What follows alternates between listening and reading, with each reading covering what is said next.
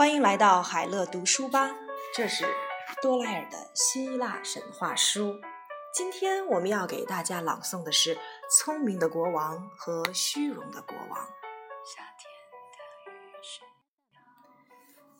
珀尔修斯把厄尔贡女妖的头给了雅典娜，他把它系在了护胸甲上，这让她变得更加强大了。他还取了美杜莎的两根骨头，为自己做了一只双管笛。他对自己吹奏出来的乐器非常的满意，但就是不明白为什么每当他吹起这支笛子时，赫拉和阿弗罗狄特便会爆出一阵大笑。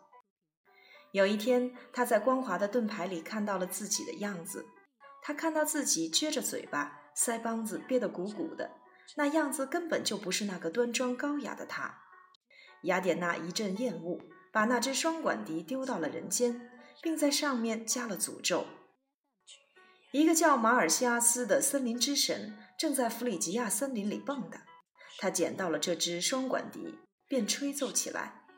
他发现自己能够同时吹出两种曲调，心里一阵狂喜。他在森林里蹦蹦跳跳，吹着他的双管笛，吹嘘说自己能够演奏出的音乐比阿波罗的还要好听。阿波罗听说一个森林之神竟然敢将自己与他这位音乐之神相提并论，不禁皱起了眉头。他从奥林匹斯山冲到了弗里吉亚森林，马尔西亚斯正陶醉在自己的音乐之中，他甚至提出来要和阿波罗一比高低。你要比，我们便比。阿波罗说：“我若赢了，就要把你的皮扒下来。”九位缪斯女神自然是裁判，而马尔西亚斯则坚持要把弗里吉亚的米达斯国王也请来做裁判。米达斯是个好心却愚笨的凡人，他和弗里吉亚的森林异神一向相处融洽。有一天早晨，他的仆人发现了一个老迈的森林之神睡在了国王最喜欢的花床上。米达斯却没有惩罚他，而是把他放走了。这个年迈的森林之神是狄俄尼索斯的随从。狄俄尼索斯为了回报这位好心的国王，决定满足他的一个心愿。目光短浅的米达斯国王许了个愿，他希望凡他的手碰过的东西都变成金子。他的点金手让他成为了人间最富有的人，但是他也因此差点饿死，因为连他吃的喝的东西都变成了金子。他的小女儿跑过来抱他，也被他变成了金子。米达斯只好祈求狄俄尼索斯把他的心愿取消，让所有的东西都恢复原样。这一次，米达斯国王又显示出了糟糕的判断力。九个缪斯女神都认为阿波罗绝对是最好的音乐家，米达斯却把票投给了弗里吉亚的森林之神。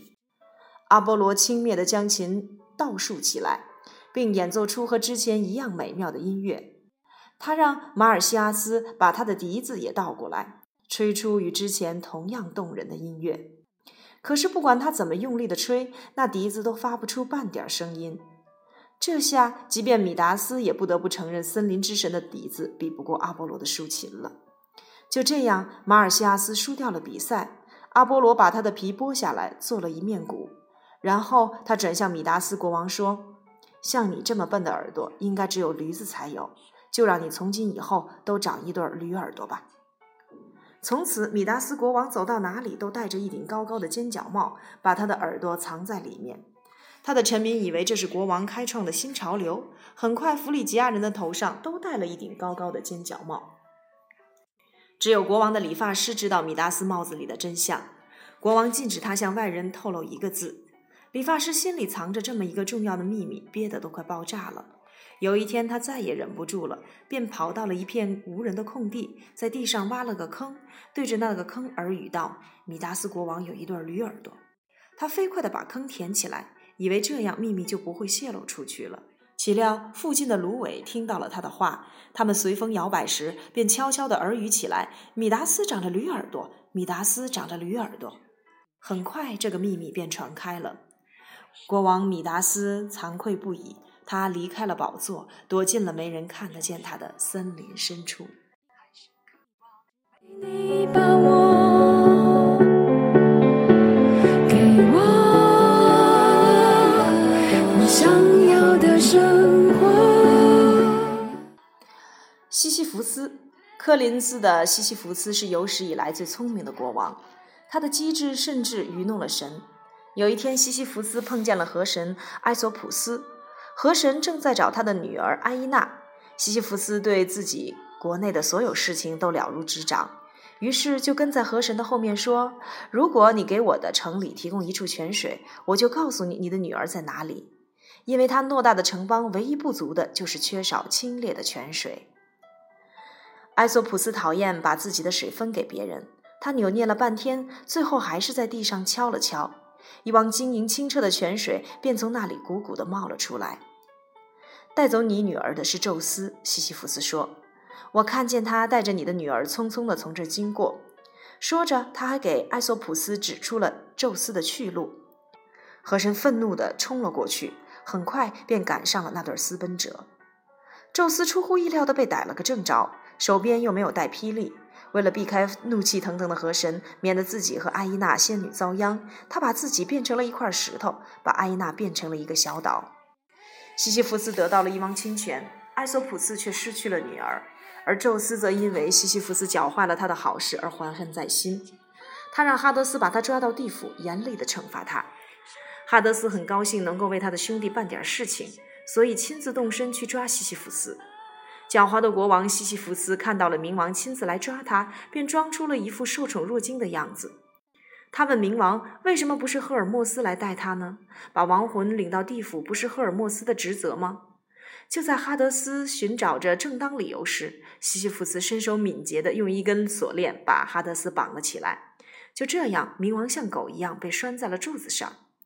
只要西西弗斯不把哈德斯放开，地上的人就不会死掉。命运女神的生命之线都缠作了一团，整个世界也一片混乱。最后，众神威胁西西弗斯说，要把他的生活弄得凄惨无比，让他觉得生不如死。这样，西西弗斯才不得不把哈德斯放了。人们又可以死了，生命的轨迹也恢复了正常。第一个被索命的当然就是西西弗斯了。这次来找他的是赫尔墨斯。这个足智多谋的国王早料到了这一点。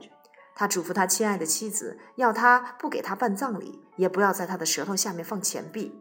他作为一个身无分文的乞丐来到了地府，哈德斯大吃一惊。西西弗斯毕竟是个国王，照例他应该有一个葬礼，而且舌头下面要含一枚金币，以作为过冥河的渡资。他的妻子必须受到惩罚，否则这就会给别人树立一个不好的榜样。于是哈德斯把西西弗斯送到了地面上。让他去教训自己的妻子，使他有所敬畏。我又耍了他一次。